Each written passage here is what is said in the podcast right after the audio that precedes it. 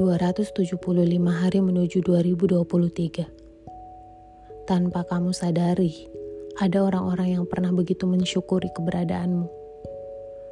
Seseorang yang kamu beritahu uangnya jatuh, adik kecil yang kamu beri senyum saat di lampu merah, ibu-ibu yang kamu persilakan duduk saat di kereta, satu dua orang yang spontan kamu tahan pintunya saat di minimarket pengendara motor yang kamu tolong saat kecelakaan, pedagang kaki lima yang mengucap syukur saat uang kembaliannya sengaja tidak kamu terima, dan mereka yang lega karena bertemu kamu yang ramah ketika ditanyai alamat.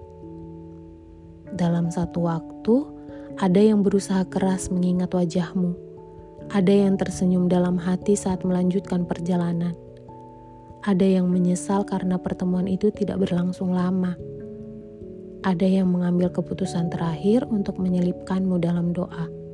Entah itu semoga berkah umur atau memohon agar dipertemukan kembali. Orang-orang dipertemukan untuk satu alasan, bukan? Entah untuk sesaat atau selamanya, entah untuk mengajarkan atau diajarkan, dan entah untuk menjadi bagian terpenting atau hanya sekedarnya. Akan tetapi, tetaplah menjadi yang terbaik di waktu tersebut.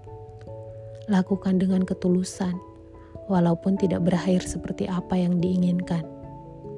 Karena yakinlah, tidak ada yang sia-sia, karena Allah yang mempertemukan.